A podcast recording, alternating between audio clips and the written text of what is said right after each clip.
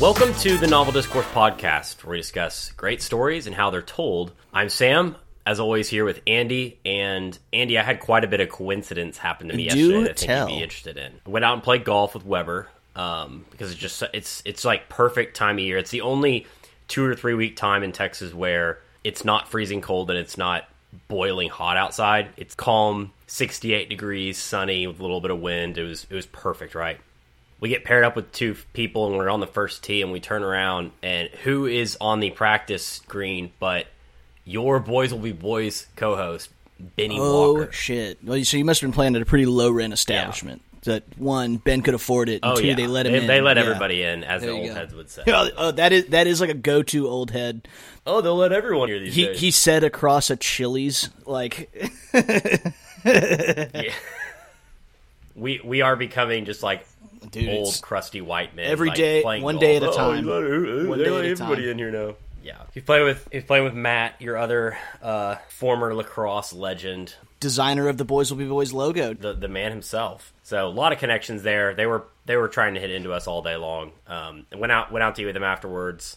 Debated whether or not we should hate Brooks Koepka, Bryson DeChambeau more because it is Masters Week. I saw a, a nice Bryson DeChambeau tweet this morning that he had like said that the Augusta was like a par 67 course for him and then he got Yeah. blasted by some 63 year old dude who was on his last Masters this year.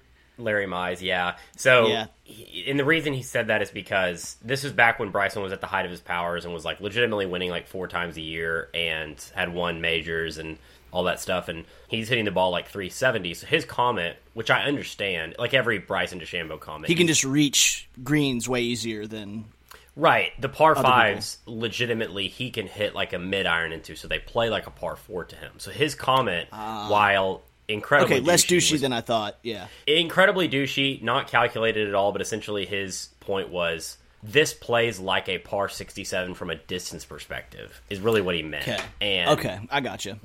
But again, he just doesn't think about what he's saying. And so, Yeah, and if he wasn't, he already has like kind of he carries the baggage of like his own shtick. So like Right. people interpret all his comments through the lens of like everything else he's said. Like, And he, said, and he said that two years ago. So it, it's not like he said that this week and then shot 20 over because he was playing hurt this week. And that's another thing people oh, don't don't understand. Oh. That sucks. So I, you give him like a small pass for that. But anyways, I will say one one little side thing real quick is that I saw a stat yesterday that the pro shop at Augusta during the Masters makes eight hundred and fifty thousand dollars an hour during the tournament. yeah, I, I would totally believe that. I mean, they've got the- yeah. I was just going to say the average per customer spend is a thousand dollars. Like that is one from an efficiency standpoint. The fact that they're getting every person's buying a thousand dollars of stuff and they're getting through eighty five customers an hour is really impressive. Like they're doing forty five second customer interactions, which is really really impressive. And two, Yeah. that they've set up this system where like they are they have it down to a science. Like you don't have to lug it around; they'll ship it to your house. Like it, they they figure that out, and they they trick everyone. They because what what goes out on social media, not the two hundred dollar Masters polos. It's the dollar fifty sausage biscuits that get all the Oh, yeah. get all the press, and then you get Oh, yeah. the pro shop, no dollar fifty shit in there. yeah. No, they they've they've really turned it into a um not monopoly. What's the word I'm looking for? Maybe it is monopoly, but like, what would you consider the the system around like diamonds? Effectively, Yes, well, they're just the only guys that you can only get it there, and like, yeah, I mean, it's uh it's like if an NFT was a physical object. Maybe that's what's next. It's like physical NFTs, you know, like stuff like Th- art, things but that in are real worth, life. things that are valuable that are also like hold in your hand. Things that are things that are worth money because they're good, and like you can actually like experience them in real life. Dude, we should get on that. That's next. I, I mean, consider what they have going on for them as far as the Masters is. If you're a patron at the Masters, you're probably at minimum middle class, if not wealthier. Like just because of the Yeah. nature of the people that are getting tickets, like they're or, getting or work through for a Fortune 100 company, or yeah, exactly. Right, or you're scalping tickets for like three grand, or your family bought them years ago and your family's worth millions. Like those are the people that are coming into the Masters for the for the most part. So they're willing and able to spend money. There's only one tent to get memorabilia, and it's when you enter the. So everybody has to go through it. It's right there when you Yeah. enter the property. It's like Cowboys training camp. like Yep. you got to walk to the merch store. They know what they're doing. Yeah, it's it's exiting through the gift shop per se. They've got a system. They're extremely efficient, and it's you can't buy official Masters gear on like Amazon or like Masters.com. It's only at the Masters. So it is one of those things where if you're there in person, you might be like, hey, this is my only chance to get a Masters hat. This is my only chance to get a Masters polo or pullover. So like, I'm going to spend 300 bucks on a pullover, knowing that Yeah. I'm going to have it for the rest of my life or whatever. So For sure. that's what they do. Anywho, let's uh let's talk a little bit less about corporate America and talk a little bit about life and love and everything that uh, Klara and the Sun talks about. Before we get into that, if you're new to our podcast, please like and subscribe. Give us a rating on Apple, on Spotify. We greatly appreciate that. But more importantly, tell two friends because we want to get the word out. Also, if you are new to this podcast, we do not do spoiler free reviews. This is going to be a spoiler ridden discussion of Klara and the Sun, novel by Kazuo Ishiguro, I believe that is his name. Yeah, we're we're gonna get into the into the nitty gritty. So you have been warned. This was an interesting experience for myself because this is the first novel that I've read in quite a while that was not recommended to me. We were basically hunting for an, a, a book that sounded interesting to us that we wanted to cover on this podcast because it had done well and we had seen authors saying good things about it, right? But it wasn't directly recommended to either of us. And it is uh, one of the top selling novels of last year, 2021. And Kazuo Ishiguro, the writer, is a uh, Nobel laureate. He won it in 2017 for just his overall achievements Dude, I feel like an uncultured swine for not knowing who this guy is. After one, after reading this book because it is incredible. 2 after like reading into him. He won the Nobel Prize. He won the Booker Prize. He's up for an OBE this year. So like this dude's gonna be Sir Kazuo Ishiguro uh, Yeah. before too long. And so he's just like you know he's got the a resume that is just you know it's a lifetime of, of achievement. But learning a little bit about him as a writer as i went through this book was really interesting because he does he seems to be uh, kind of lauded as this kind of master of several concepts including the unreliable narrator and first person fiction and things like that. And that was all on display in this novel which i really enjoyed. Also going through his his past works i haven't read this is the first kazuo ishiguro that i've read. And it, going through the list of his novels and their synopsis synopses synopsis summaries i should say um, he, he comes up with some incredibly fascinating subject matters and yeah POVs and things like that. Um, I don't have a list in front of me, but if you if you're not aware of this author, you should definitely at minimum pull up his his Wikipedia and just read some of the, the some of the things he's he's written. He's written dystopian. He's written like historical fiction, people from all walks of life, and just like it's these topics that he writes are very heavy. They get into the human condition. It's it's pretty cool. I I, I envy his ability to come up with interesting topics from a wide range of the human experience per se. Yeah, this is definitely a book that I could see being someone's like life work. You know what I mean? Like there are there are authors that this would be their this it took 20 years to do this novel and this is like one of many for him. So I'm vastly impressed with his, the mind that created this. Yeah, he's only and he's only written eight novels, which Yeah. again I think is is fascinating. I'm always interested in these people who are great writers and are are willing and able to take their time, and not even in like the George R. R. Martin sense where he's writing a 800 page novel, so it like by the nature of it takes that long. I mean, this Klara and the Sun is. I don't have it in front of me. I wish I had the page count, but it's probably what 300 pages ish, give or Uh, take. I've got it. Let me give you a uh, an accurate page count. It is yeah, right at 300, like 302.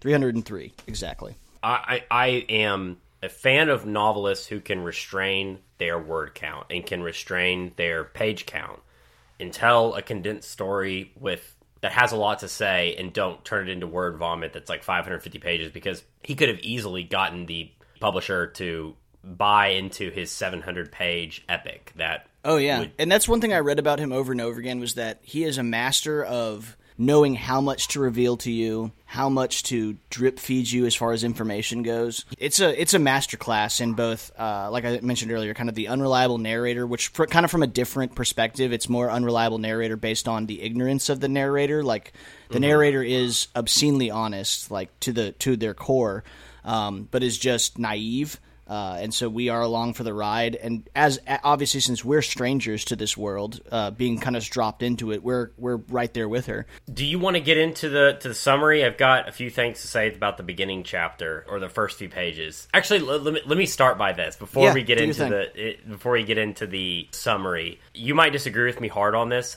I'm gonna use a hyperbole that I probably don't agree with. I'm gonna be bombastic here. I thought the first five to ten pages was one of the worst openings to a novel I've ever read.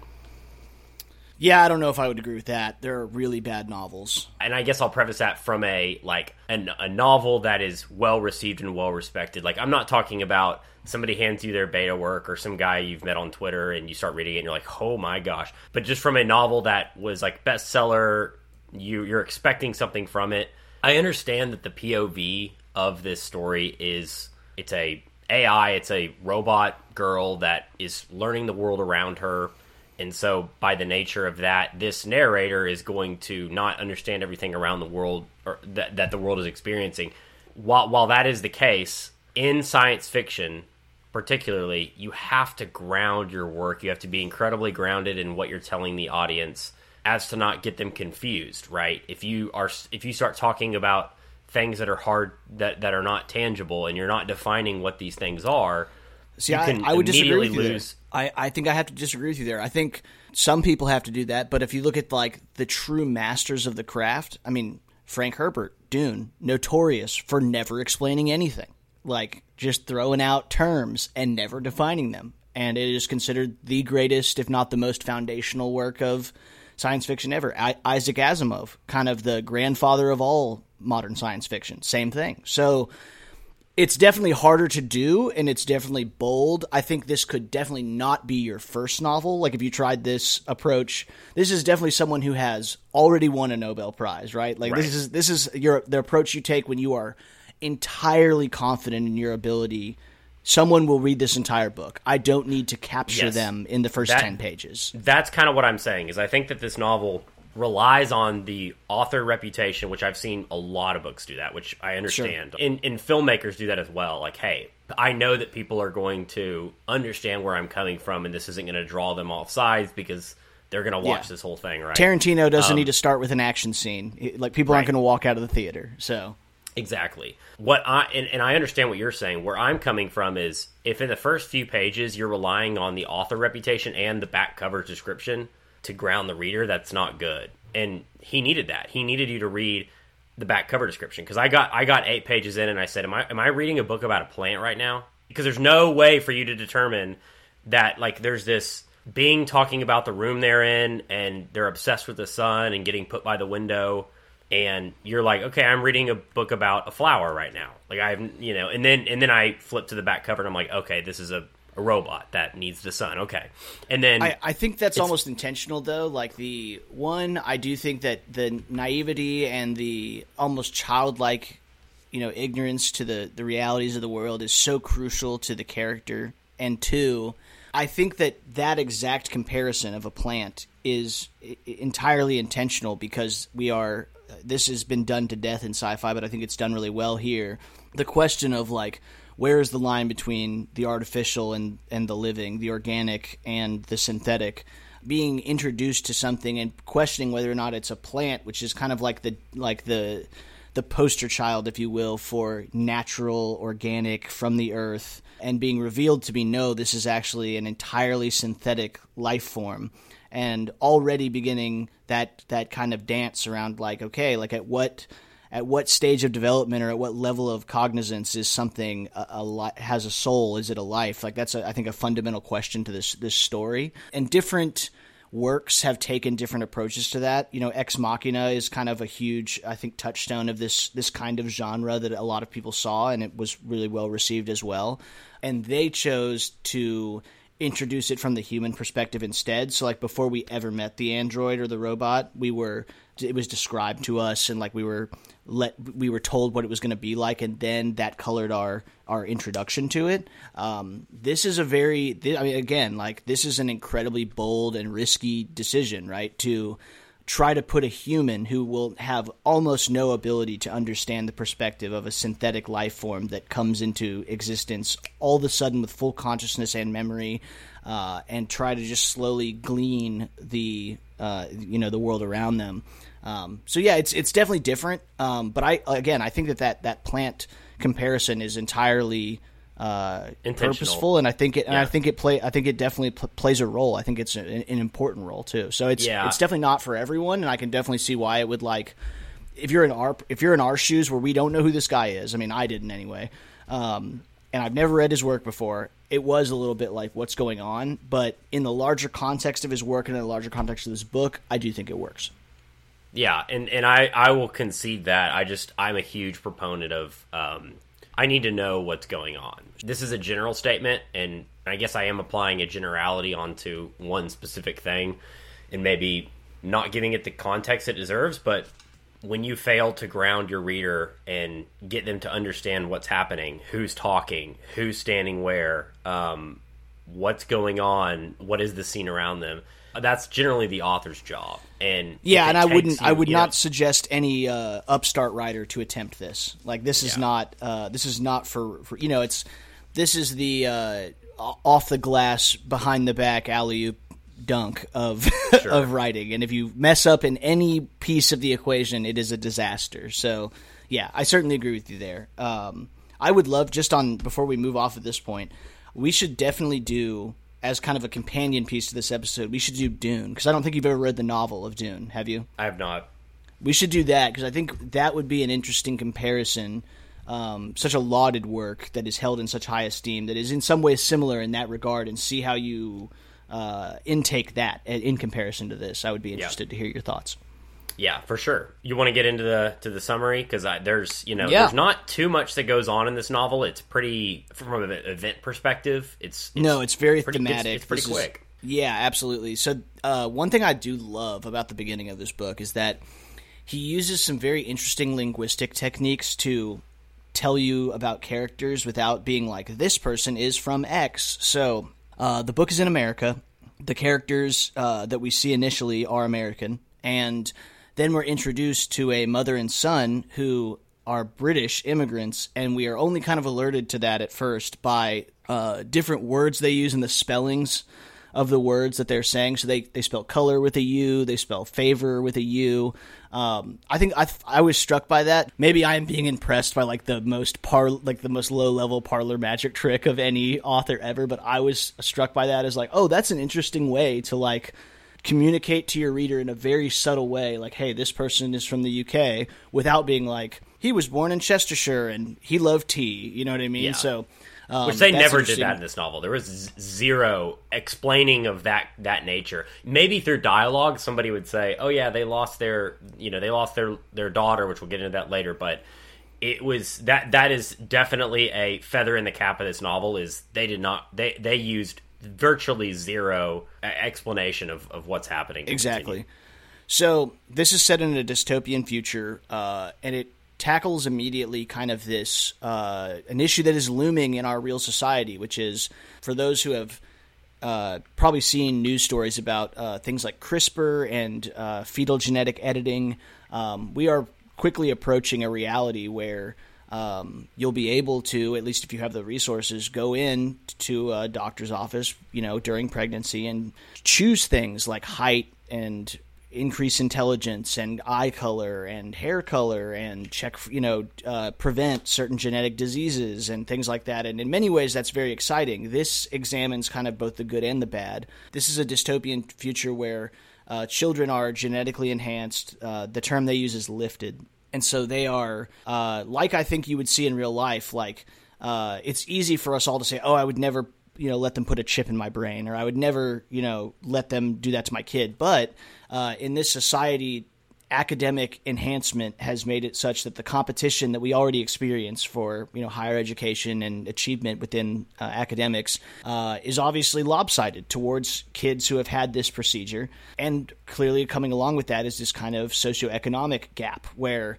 you know, not in our society we live in now, uh, rich kids have access to private tutors and better schools and, you know, secure homes where they can do their homework and they have a mom and dad who are home all the time and make sure they're doing their right. stuff. In this world, not only that, they are legitimately and in the most literal sense actually better and superior on a genetic level to people who do not have the resources to do this for their children. Um, and we they don't get into what lifted means. They just say they're lifted and that that is a huge yeah, advantage. and you we, we don't even know like... if that is from a brain processing. We don't know if they are more physically gifted or more beautiful. Like it does not get into that at all. Yeah, so it's it, it's just a guess at this point. The the only reason that I I tend to think it's kind of a errs on the side of that is that it is it's kind of uh, the the context within it is that like so all education is done at home on screens and there's like very little socialization so like c- clearly the society has this like hyper focus on uh, ap- academic performance like in the most individual sense possible. And so like the yes there's no there is no description of like what the procedure is. We do know that there is uh, problems with it that like some kids die or some kids become very ill. And as a replacement for the traditional socialization of kids going to school and doing all the stuff kids do, this line of uh, what are called AFs, artificial friends, has been created, and our protagonist is uh, an artificial friend. Her name is Klara, and she they are sold in you know a shop like any uh, toy or high end electronic is. We are introduced to Klara as she is kind of sitting in the window of one of these shops, and they are solar powered. The the androids are, which makes sense from a you know power perspective. And so she immediately kind of begins to have this uh, interesting relationship with the sun because obviously it gives her nourishment. And i think that this is a really uh, we'll, we'll, get more into this at the end of the novel i think but this is the beginnings of showing like um, there's many efforts made in this novel to blur the line between human experience and the experiences of this artificial life form. And mm-hmm. so uh, this is her relationship with something spiritual. So she take it. Not only does the sun provide food for her effectively, but it is like her god. Uh, it is something yeah. like a higher power beyond her realm of understanding. Um, yeah, the words she, they use is like it, the sun blessed them with nourishment and exactly you know, graciously yeah. provided them nourishment. It, it, it is there's there's almost no tone used in this novel, but when the tone is used, because again, this is from an AI perspective, the tone that is used is a, when she's noticing how people are acting towards each other, and she's like, based on their actions, I feel like she was mad, right? And then the right. second thing is when she talks about the sun. That's about the only time that she gets truly, I wouldn't even say in her feelings, but she uses uh, words with weight, if you will. So continue. Yeah, and and part of it I think also is that um, because of the role that artificial friends play in this society, they're not included in like the discussion of what is happening. They're treated like machines. So uh, no one is going to explain to them like, "Hey, here's what's going on in the household," or like, "Here's the context of what you just saw." So they're left to kind of uh, as if they were, you know, a butler that no one talks to. They're left to kind of their own devices to figure out what what they're experiencing, what they're observing. So she lives in this shop. And there is a 14 year old girl that comes in named Josie. Josie lives uh, with her mom, like way out in the countryside. So a totally alien location for for Klara. She's used to living in this shop, kind of in the city or in a town. She's never been least. outside, which you learn later. Yeah. But yeah, uh, and and so she is purchased uh, by this by this girl's family to be her AF. Can we can we get into that scene real quick of how that happens uh, and what convinces them? I thought this was an, a great foreshadowing. Was um, for for some reason we that is not made privy to us when Josie comes back for Klara, you know, there's there's two kind of things that percolate in your mind as the reader that are brought to your attention. One is that the manager of the store, that's simply called manager, tells Klara to not get her hopes up over Josie, who has stopped by once or twice, because she basically makes the comment that like you know, kids will tell you, they'll promise to you that they'll come back, but then they'll change their minds. That's just kind of the nature of children and humans. And that plays into something later, but then also there's there's a moment when Josie does actually come back and does see Klara, and for whatever reason, the mother of Josie, um, which I believe they just call Mother. I think it does give her name at some point, but Mother tells Klara to walk through the store like Josie, like she saw Josie walking. So she has Klara imitate Josie's walk, which is kind of a long uh, a, a, a walk that, as described as basically leaning in one direction to because she she's not as strong on one leg, so she does a walk around the store. And Klara describes that when she makes her way back to everybody doing this walk around the store, that mother is looking at Klara, but is more looking through Klara, and that highlights. Um, it's one of a few times early on that you're highlighted Klara's ability to pick up on very fine responsive or reaction right. traits from humans and being able to really see what humans are doing other than just like oh they smiled she's able to see the the details behind it there's a scene where uh, she notices a child on the street that's smiling at her ai but not smiling happily, smiling as if she's actually angry, right? These are things that Yeah. some humans aren't even able to pick up on. And it's described in the novel that other AFs can't pick up on. Klara has great senses to what, you know, how humans are feeling, if you will. Yeah, she's super observant and that is almost aided by her she has almost no agenda of her own, right? Like she mm-hmm. she is not we're all distracted by our own thoughts and feelings and tasks and initiatives and Klara's life is ultimately very simple. She lives in the shop, she knows very few people, Sh- her she has her kind of investigation into the sun. Other than that, she is pretty much in, can devote the entirety of her being to the observation uh, and analysis of what she observes. And so that does give her this kind of like next level ability to view, analyze, and imitate uh, behaviors and other things that she sees. And so she, she has is, a true one track mind and Yeah, absolutely. this is something you know i was i was trying to figure out where i think this this manner of um, narration comes from i listened to ishiguro say that this novel was originally supposed to be a children's novel and it was going to be told from a narration perspective of a robot that acted like a i think he used the word a toddler but you can kind of see that. The other thing that I thought of, and to get into some kind of tricky waters here, is Klara reminds me a little bit of somebody that would be on the spectrum, yeah, definitely. where she's hyper acutely aware of certain things, and, and will get. She has a very, she has a little bit of a one track mind towards one or two simple desires, and then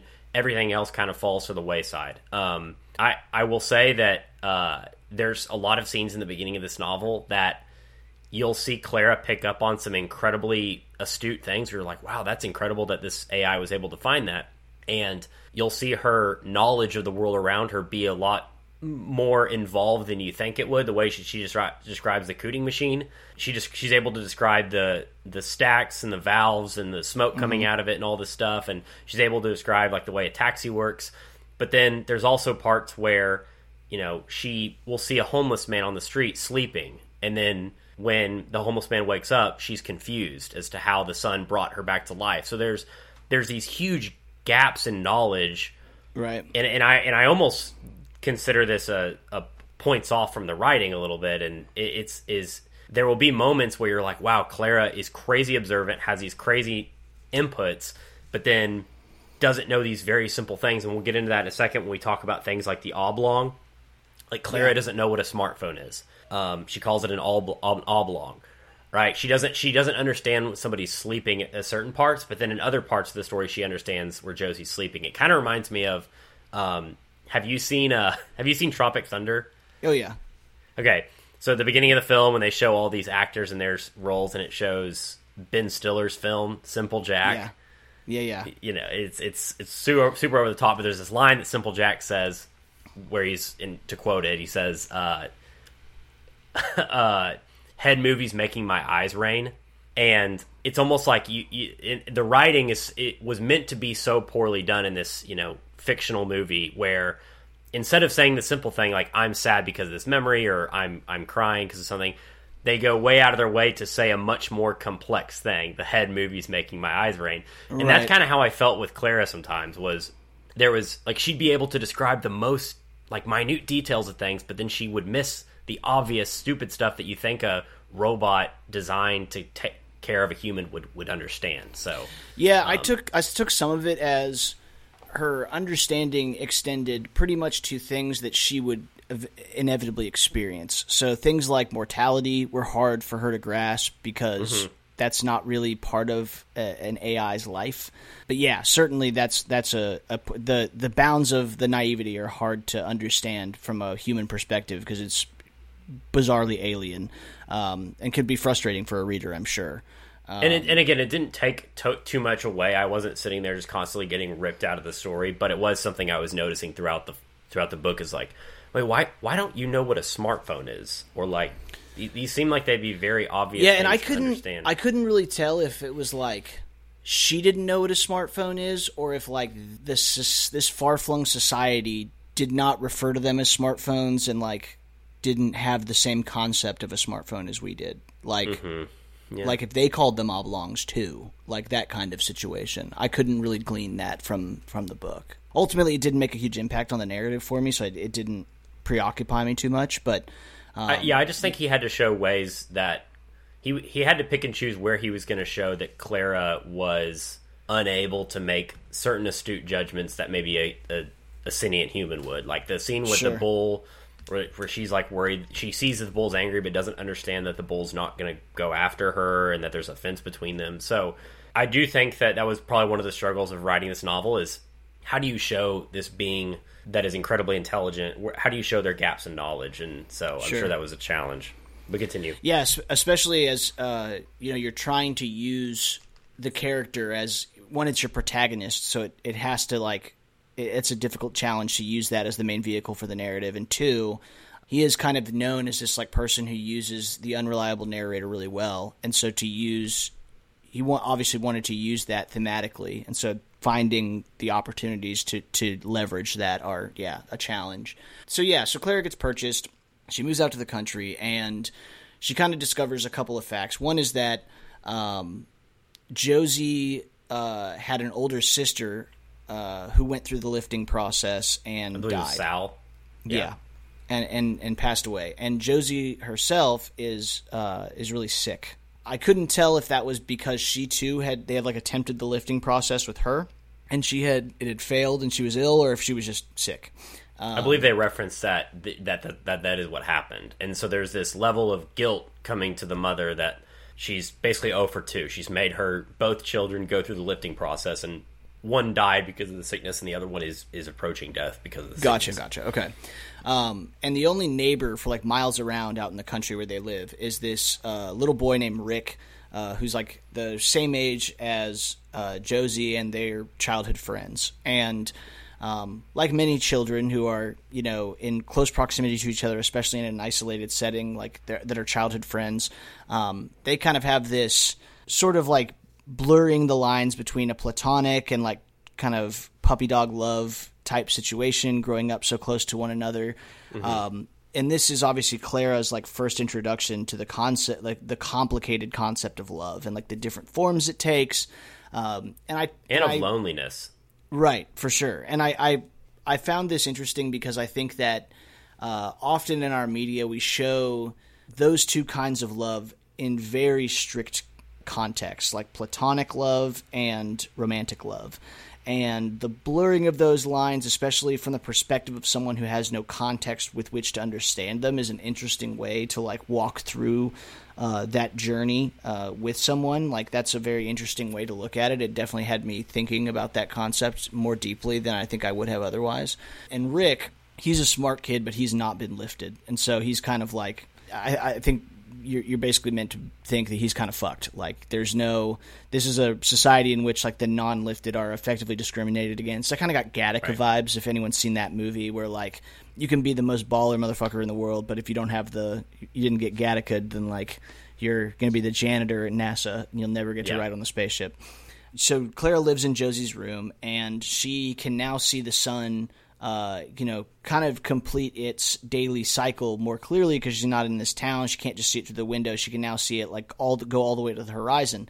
And uh, out on the horizon is a, an old barn, and so she comes to believe that that's where the sun goes. Like when it when it's done do, doing its nourishment and whatnot, it goes and sleeps in this barn, which is a very interesting. And again, going back to kind of the idea of the sun as uh, an, a primitive idea or primitive concept of God I immediately went to the idea of like when like the Greeks had Zeus and uh, wherever your wherever the limit of your observation goes to, that's where you put your deity, right? So like when the Greeks had Zeus and they couldn't get to the top of a mountain, that's where Zeus was. And then right. when they got to the top of the mountain, then God, their God was up in you know the heavens, right? So like uh, very interesting way to kind of show the proto development of a, a, concept of spirituality um, within a, a being. Uh, I, I, found that really, really interesting. Obviously, as, as with these kind of twin concepts of like her reinvigorated investigation into what the sun's doing, and then also her observation and growing closer to Josie and being exposed to kind of the romance between Josie and Rick. She comes to really desire for uh, the sun to visit its special blessing of nourishment on Josie and make her uh, okay again because she's been right. really, really ill because uh, she saw again, as you mentioned, Sam. She did see uh, from her perspective, she saw the sun, uh, you know, heal or nourish this beggar that was asleep, Yeah. and and it made him okay. And so she she believes the sun can do this, and so she uh, makes what is a, amounts to like a, a spiritual covenant with the sun that she will destroy the Cootings machine, and in return for that, please uh, make Josie okay. which is so childlike. It's so like it's It is. very like It's- sweet and innocent of just like this idea that you have the your one corner of the world and you feel like if I can just do this one thing, you'll make my my whoever Dude, feel it, all better. it reminds again. me so much of like my my own childhood uh, in in church before g- gaining a more complex understanding of the concept of God and like how that works uh, or how yeah, not how it works. That's way too objective, but how I you know that that idea grows. Um, but when you're a kid, you are like. You know, I promise I'll eat my vegetables and I'll do my homework if you'll just like Yeah. make my dog not be sick. Those kind of things that like Right. s- God is effectively like a, a more altruistic Santa Claus. Like a he does Yeah. he does nice things in return for, for good works kind of thing. He, he operates Um, like the mafia in this sense. yeah, exactly, exactly. So, um, and while this is going on, uh, Josie's mother is kind of continuing this weird thing where she's asking Klara to imitate Josie all the time. Very And weird. Again, because she has this these exceptional powers of observation, she can do that like almost perfectly.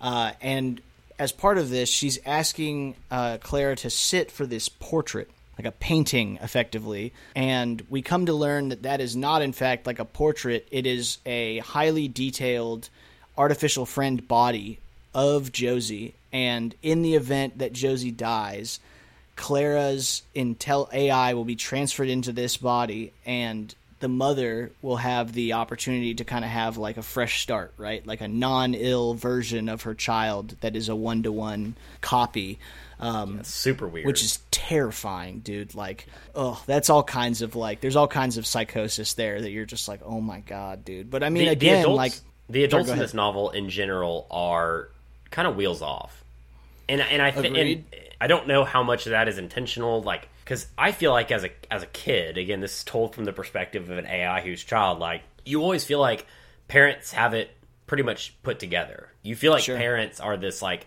upper echelon of knowledge and understanding and you kind of even even if they're not your own or even if you see a parent not acting in a way that your parents agree with you kind of just are like i should respect this you know older yeah, being they know the answers. but it's yeah, but it's funny because in this novel all of the adults are weird in their own way. They're like arguing with each other. They're making these obviously horrible decisions about their own kids. Helen who is rick's mom is is really weird and like is always is always sneak dissing people and it's just they're all over the map. I, I also am I when I first read this part, I also was like that concept is immediately kind of like spiritually and emotionally offensive, right? Like the idea of like replacing your child with what amounts to a robot version of them. But then I sat with it for a while and I thought like I could totally see that if if we had that technology available. Like if that was totally doable and someone's child tragically died, I could 100% seeing at least some weird people, if not some less weird people, doing that. Like, people do very strange things to keep the mem- even just the memory of you know dead loved ones alive, and especially children who go too soon. That has a traumatic, you know, psychological impact on people, and. We've seen things like, you know, Barbra Streisand paid $2 million to clone her dog when it died.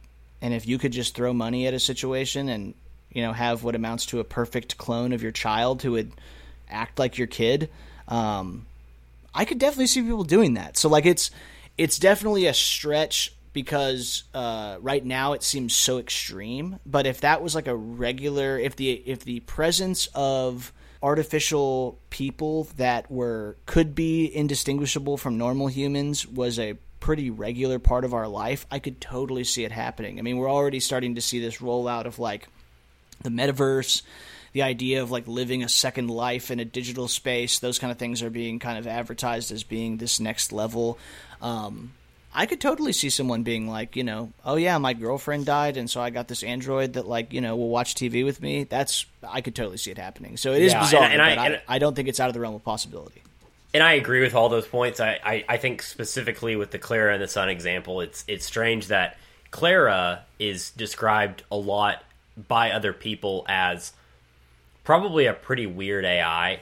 because you have you know, housekeeper Melania is weirded out by her at all times and is like, "Go stand over there," and like people at the party, like they're they have these social gatherings where people will talk freely in front of Klara, and she'll just kind of be a, a, wallflower and standing off in the corner, and she'll just be observing the whole time.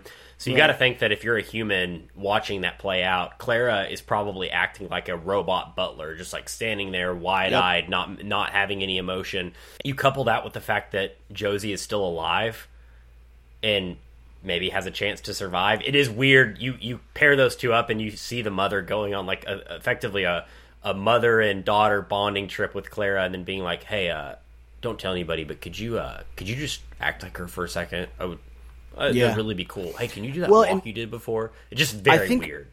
I, I agree with you 100. percent I also think there is a piece of it that maybe it's less contingency plan and more just peace of mind. Like maybe this isn't about like I'm planning for when she dies, and it's more like if this happens to me again, I already lost a kid, so I have experienced that horrific tragedy if this happens to me again, by going through these motions and making these plans, obviously I don't want that to happen, but if it does, the knowledge that I have this amalgamation, this version of her that could exist, brings me some level of peace that I won't lose her entirely because Sal is gone, right? Like Sal is nowhere to be found in this novel. And so the idea of the mom being totally alone is probably deeply, deeply terrifying to her on an existential level. Um, it, yeah, so I wonder, sure. like, what what portion of it is is actual like practical planning, and more, uh, and what piece of it is more about like, it just makes me feel better to know that I have this in place, so that if something did happen, I would not be here alone with only the memory of.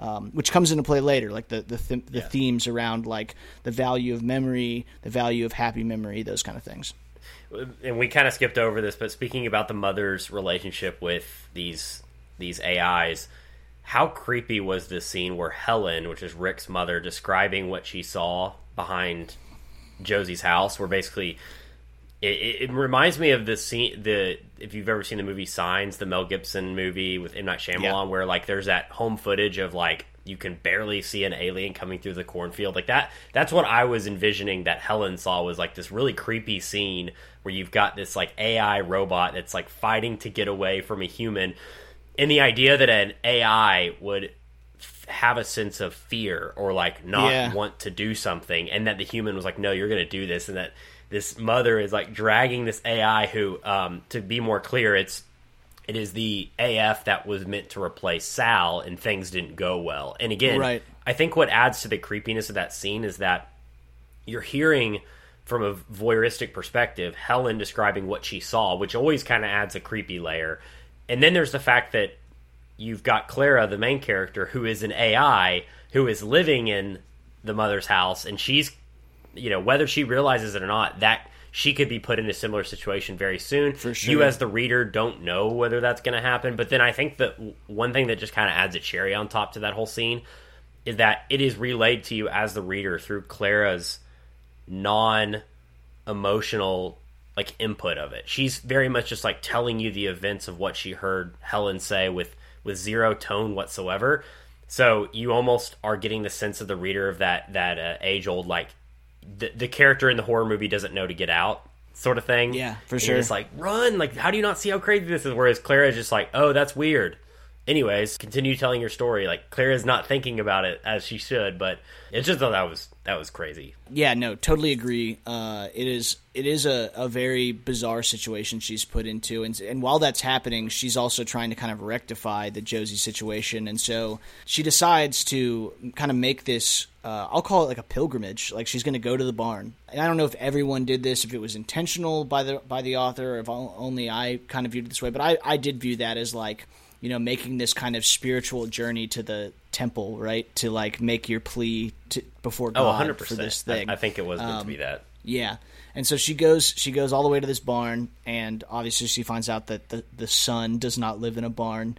Um, but she kind of falls to her knees and like prays effectively like this is a, a synthetic non-human entity making a spiritual plea to what it considers the creator of the universe the life-giving force of higher power of its universe to make everything okay with josie and kind of the context with which she makes that plea is that like you can't let Josie die, her and Rick have this like eternal, everlasting love. Like that's part of her her statement. And when she when they go to town next, Klara does find and destroy the Cootings machine as part of her like deal that she made with the sun. But Josie's condition seems to just like kind of get worse and worse, and it seems like she's really close to death. And kind of at that moment, Klara sees some dark clouds part, and the sun comes through the window. And mm-hmm. over the preceding next near term, uh, Josie's health condition improves, and so Klara views, uh, you know, her deal works. You know, she made she made a deal with the sun. The sun accepted the terms. She destroyed the cooting machine, and now Josie's going to be okay. What follows is Josie kind of growing up, and like many teenagers who have like a little childhood crush on a neighbor or something, like her and Rick drift apart, and for Klara, this creates this kind of crisis of you know uh, the stakes with which she put this deal on with the sun was like, hey, they're in this eternal romantic, you know, you can't star-crossed lovers, you can't let her die.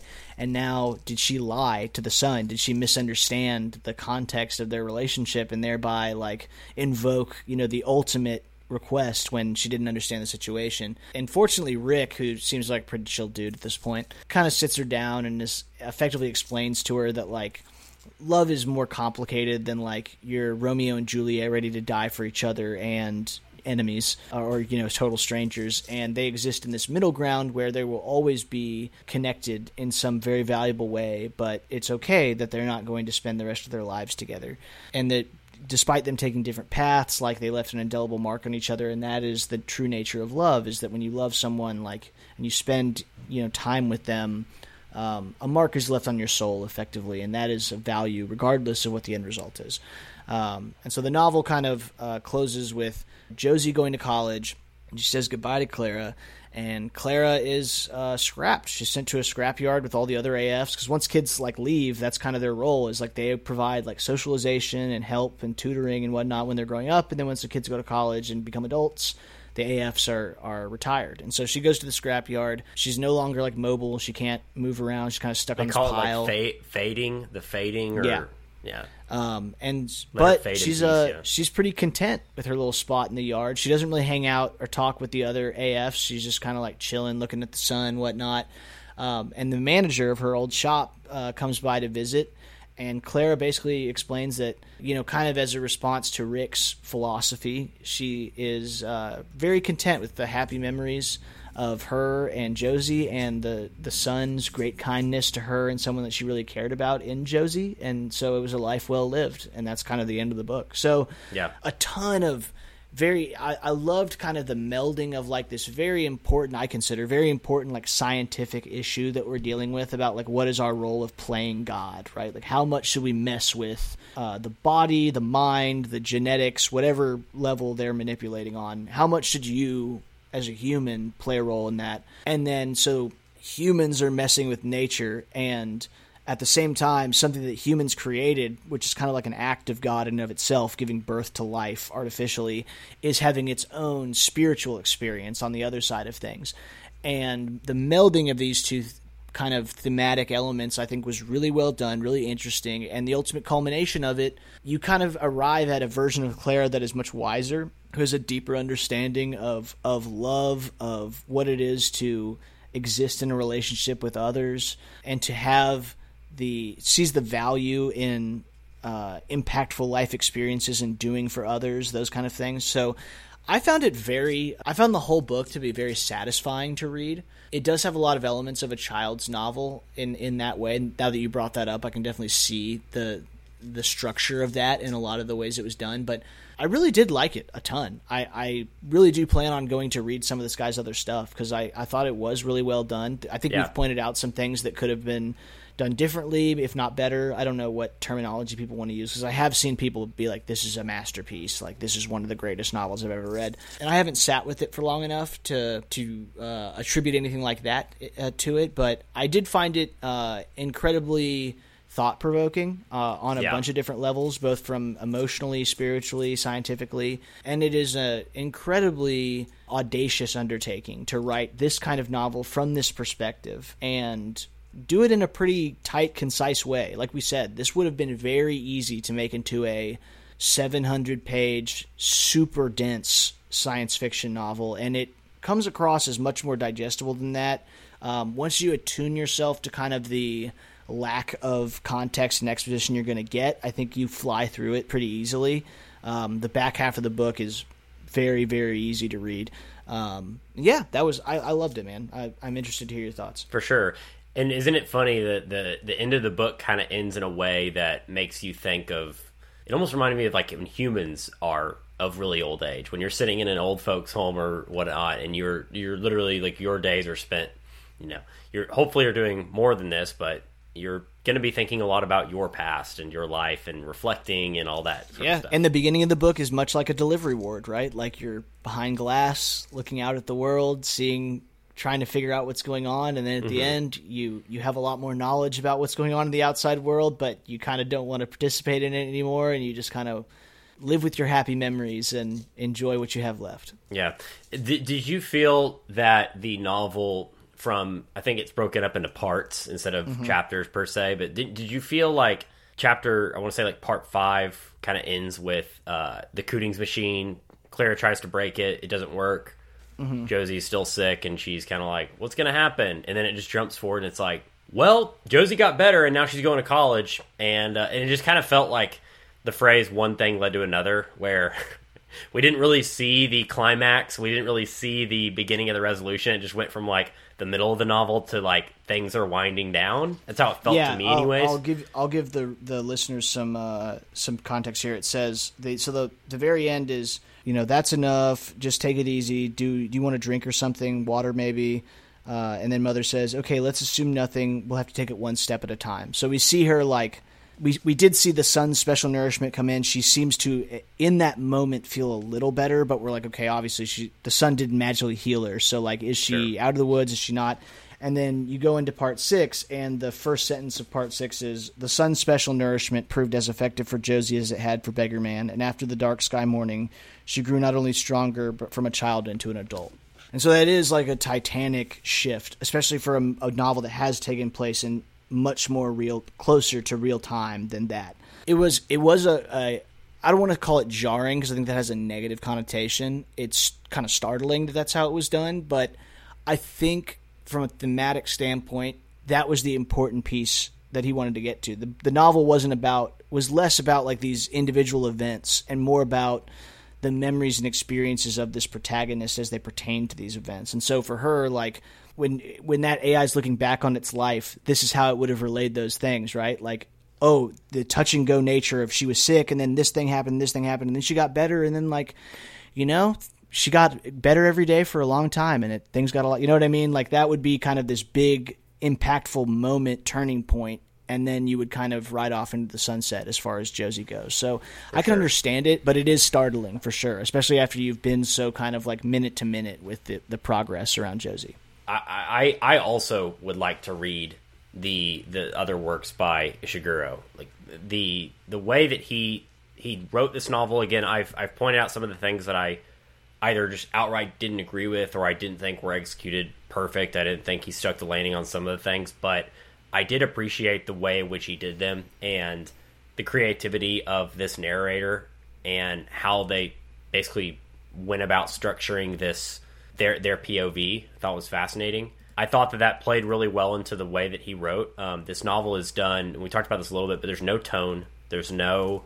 They don't use big words. There's hardly any ly descriptions. It's very much. Yeah. The next morning, I woke up and I walked to the end of the path, and then I went down to Rick's house. Rick was not yep. there. It's also it, it's it's very childlike, but it is also very AI sort of there's no emotion to anything that's done. I have to compliment him on his ability to I already mentioned at the beginning, put himself in the shoes of the reader and like get a real grasp of what he is putting towards the reader from a like information perspective. I think that that all felt very deliberate, but also I think it would be very, I mean, at least for me, incredibly difficult to write a book from this different of a perspective from my own. Like to to really kind of change your voice as an author to that of this protagonist would be very difficult. I feel like mm-hmm. um, you'd find yourself very tempted to like drop into your own voice, especially in moments of high tension or in scenes that you've put a ton of thought into around like the you know the climactic action of this would be very difficult to not view from your own perspective since you've put so much thought into like crafting them. Um, and I thought he did a really good job. Like it must have taken so much, you know, kind of intellectual horsepower to put this narrative, not only to create this story and its themes, which are, like I said, I have a lot of respect for, but to do that from this very alien, foreign perspective that I think would be difficult for almost anyone to write uh, mm-hmm. in a way that's compelling. And I think he did that.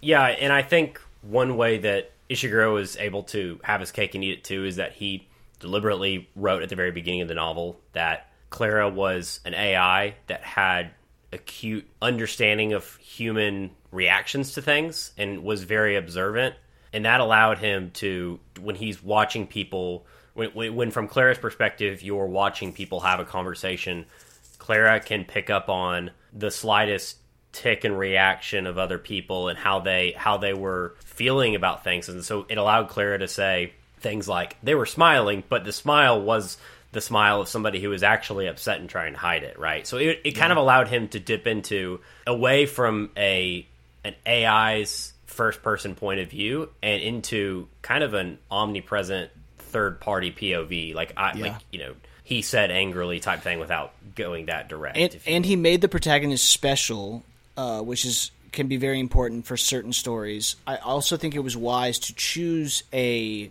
quote unquote power or special ability, especially given a protagonist that is kind of hard to relate to, probably for many readers.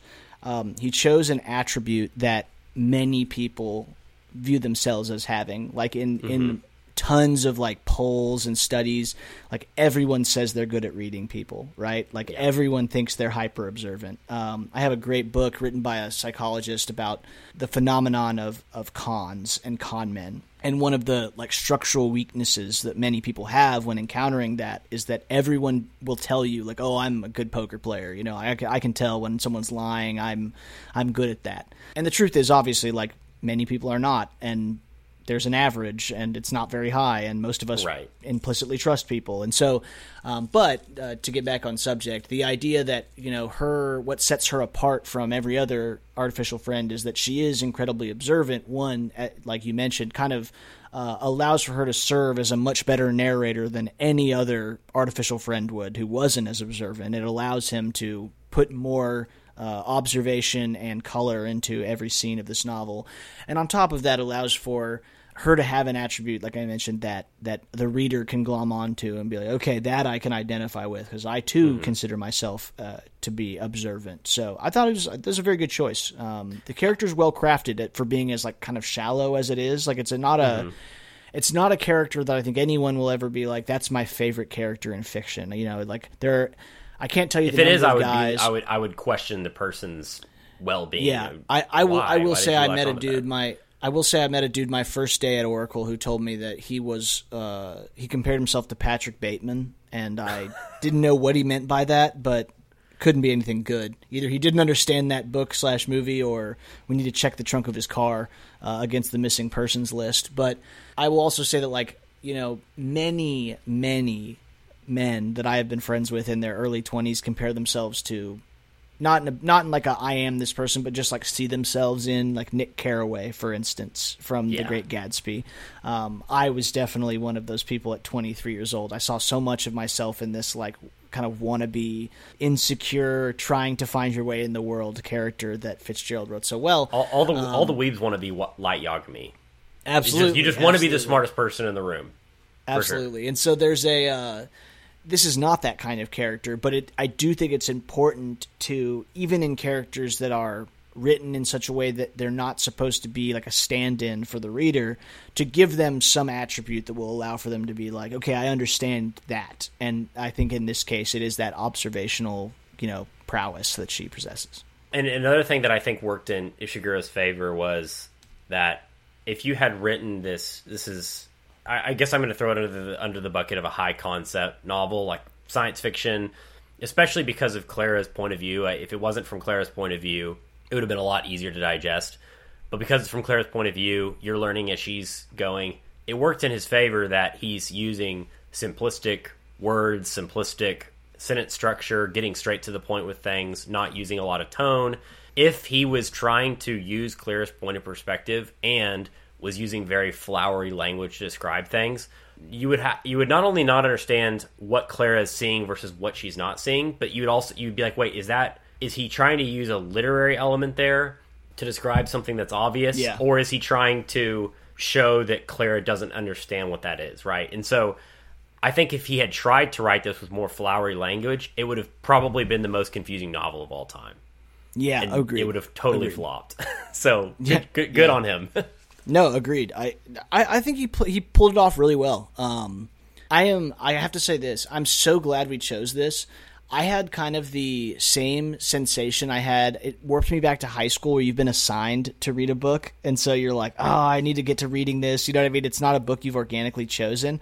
It also made me realize how much I wish I had been more mature in like high school and stuff when like because I couldn't appreciate great literature like I can now, and so this was when I finally got around to reading it. This was such an enjoyable experience, and so I was like, ah, I got to read more of this guy's stuff. Like, yeah. So I think this uh, needs to be read Sh- in, in schools. I feel like it's it's it's a Oh, very this good is like this is prime like uh this is prime like AP English tenth grade fodder right here, man. Right. Like, It is. yeah, you're writing a you're writing a nice double spaced essay on this motherfucker, dude, for sure. You could there because there's so many things you could take away from this novel. For a 300 page novel, it tell, it says so much about society, loneliness, love, how we view others. It's just it go we could we Yeah, could we could honestly have a separate is. yeah we we could have a separate hour long episode that's just about the themes of Klara and the Sun and how they relate to us.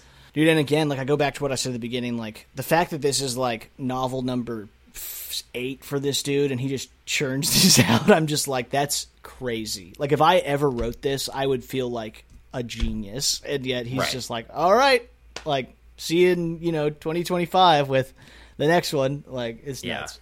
No, I, I very much envy his mind. There's no doubt. And I will, before we get into rankings, can I make one more?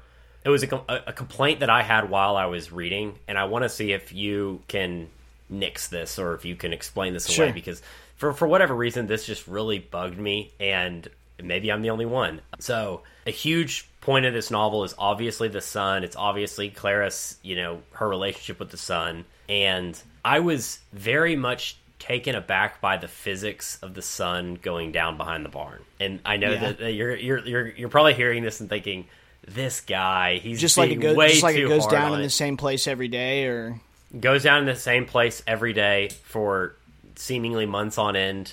Like the Yeah. fact that it's not. And, and here's the thing: is it's not like the barn is next door. They they go out of their way to describe it as on the horizon. It's a small yeah, it's black like box. it's like two or three miles away. Yeah, you can't see any features like the uh, Josie is has to relay the features of the barn from afar because you can't tell from that distance what it looks like. You just see this small black dot on the horizon, and they're like, "Yeah, that's the barn." And the fact that the sun every day for at, at minimum weeks, because they they do say in the story like eleven days went by, two weeks went by, so at Right. minimum weeks if not months go by and the sun is going directly behind the barn every single time that's not how it would happen and yeah this doesn't break the story per se but i felt like with such an intentional story it would have been so easy and to just say okay the barn is not several miles away it's next door Here's here's my only thoughts on that. It didn't I didn't really think about it at the time. I did think about it a little bit uh, afterwards. The only thing I can really think of is that okay, they describe where they live as the prairie, which makes me think it's relatively flat, but I think it might be kind of a topography situation because when the sun sets, like the sun is too large to go behind a barn that is that far away. You know what I mean? right Like that was the other a- thing i a- thought if if a barn was legitimately like you know uh, a centimeter you know prospectively speaking the sun is so large that it would dwarf it. You'd see it on both sides of the barn as it set every day. So for the barn to actively block it it made me think that like maybe it seems far away to her and that's that's her uh, displaying her lack of knowledge about because she's never been outside. And so maybe her lack of knowledge about distance. Like i remember uh, one year for for new year's we went to dallas downtown dallas and we took one of our friends who's from wichita falls I, i'm sure you know who i'm talking about and he had never been in a big city before he'd never been around buildings that were taller than like five stories and we were uh, probably a hundred yards away from a skyscraper, and he was like, "Oh, that's got to be a quarter mile away." And we were like, "No, that's like you know a block." And he's like, "No." Like in the because he just didn't have the context for that perspective. Um, Mm-hmm. I've also seen it a ton in Vegas where someone's like, "Oh, we can walk to that casino," and you're like, "You can't." no, that's that's several city blocks. Like that's exactly. Very far. Um, and so it, it made me think that that might be the situation that like her, the distance might seem incredibly far to her because all distances are far to her. Like having only traveled like what amounts to across a room for most of her life.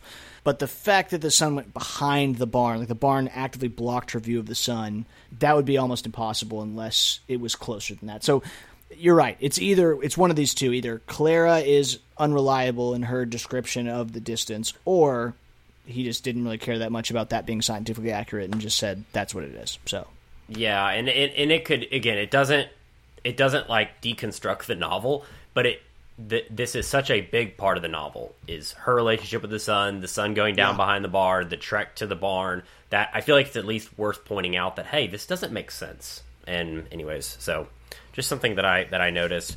All right, let's go to the ratings. What what did you give this? Um, I'm going to give this a solid 8.5. Again, I, I just, I'm so bad about procrastination. I just finished this last night, so I haven't had it sitting long enough to like really settle in. I don't want to say that it's like one of the 10 best novels I've ever read. It is v- incredibly competent, incredibly deep. Like you mentioned, a thousand hours of thematic uh, layer here that you can go into, and it is definitely a masterclass in uh, a concise and tight depiction of a relatively simple story that conveys a ton of meaning. And so I, I give I give the man his due. He is you know he he do, he is does not need me to laud him. He has the resume to Yeah. show that he is Yeah. an incredible. He has the incredible skills here. Um, so yeah, I, I would say an eight point five. Um, and for me, like once you get up into the nines, you're talking about like Fitzgerald and Yeah, um, masterclass, you know, yeah.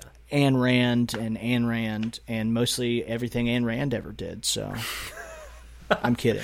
I detest her. Uh, yeah, Continue. Obviously kidding. Uh, I will say, you know, I'm going to give this a little bit lower rating, and I'll explain why. I'm going to give it a seven, which feels dirty. Feels like I'm, I'm giving a Nobel laureate a seven. It feels like it feels like he should be graded. It feels bad, right? That I that I'm saying that. This, You, look, you might have a- rated him higher if he wasn't a Nobel laureate. It might be that like because he is, you know, you might be holding him to a higher standard, which is fine. That could- that could be it subconsciously. Um, I think that the, the the POV and the technical way that he went about doing that it was very tight, tightly written. There's obviously a lot of theme to it.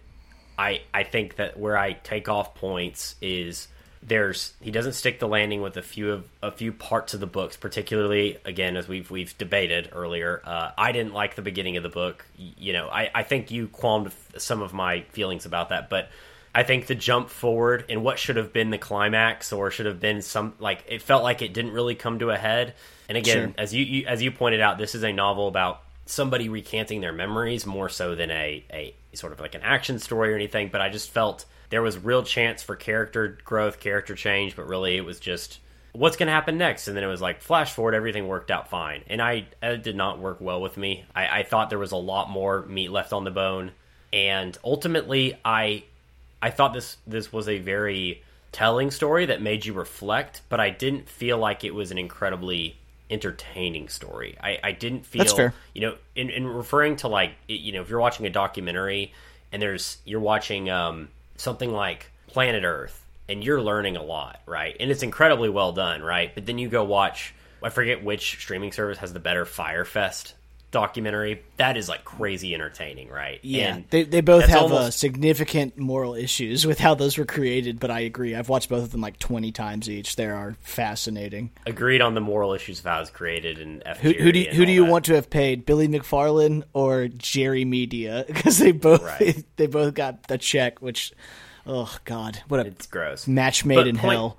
yeah point being is like those are those are kind of opposite into the spectrum of Agreed. entertainment value versus speaking to deeper things and you're learning something and all that. And I feel that if I say that this is higher than a seven, it's going to cause people to run out and feel like they have to go read it. And I do feel like over half of people that would read this book would be like, "This is not for me," and they would probably not get Sure. past like page seventy. Um, But I do. I will also say that I think that there is a ton of important literature that's like that. Like I'll never forget reading uh, Franz Kafka's Metamorphosis in high school, and to this day, I cannot do it, man. Like it is. I, I understand that it's important. I understand that it's influential. I can even appreciate it when I read it. I cannot bring myself to like, okay, I've got the afternoon off. I'm gonna sit by the pool and read this fucking terrifying body horror epic. like that's just Yeah. not my thing. And so I do think that this is a novel that like this is not going to be the Da Vinci Code. Like n- this is not going to be a pop phenomenon, right? Like Right. But I do think that like especially as we enter a future where the issues raised in this book become more prominent, it is an important book, and that is that's enough. I think he would say. I think I don't know him. It seems like a book written by someone who would say that's enough. it's going you know using a different medium with music if somebody told me that their favorite album was and i'm going to use a generic album of, of choices and i should probably think of something a little bit deeper in this but if they said like you know dark side of the moon is my favorite album ever i'd be like okay that's a respectable opinion you know like there's some artistic element to it if if somebody was if somebody was like lifting weights or doing deadlifts and i was like hey what, man what are you listening to and it was Money by Pink Floyd, I would be like, "What? like this Yeah. is what you're lifting?" And so there is an element to like right place, right time. Would I read this novel to be entertained? Not necessarily. Some, like there was entertaining moments to it, but Sure. I, I think there are certain readers that would not be entertained by this novel, and there are certain people that would love it. And if somebody told me that this was their favorite novel of all time, I, I it is a respectable opinion. I wouldn't I, I wouldn't be like you're a moron.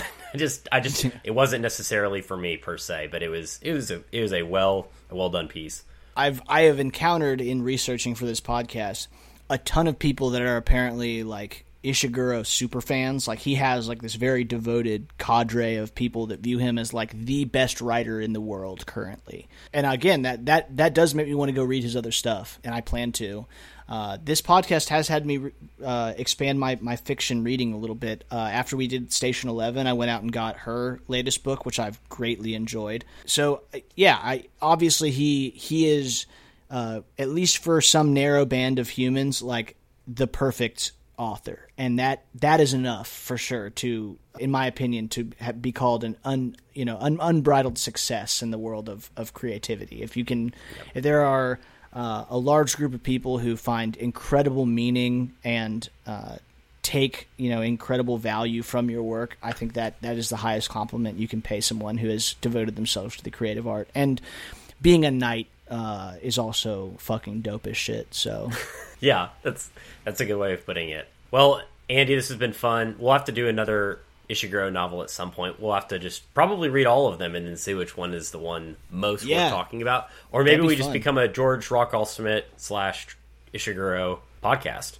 dude get eventually have a round table george rockall schmidt us and ishiguro just like talking about then i don't know putin Talking about Avatar: The Last Airbender, the film. Oh yes If we want to hit 27 on all of the part bases. 27 hour at spe- the the million subscriber special is a Yeah. 27 hour uncut dis- dissection of the Avatar: The. Last Airbender like- live stream. Yeah, that's amazing. Well, it, as always, Andy, it's been great. If you like what you heard, please like and subscribe and follow us. We greatly appreciate that. As always, this is uh, Sam, Novel Discourse. This is Andy. And we'll hear you next time. Thank you. Peace. Peace.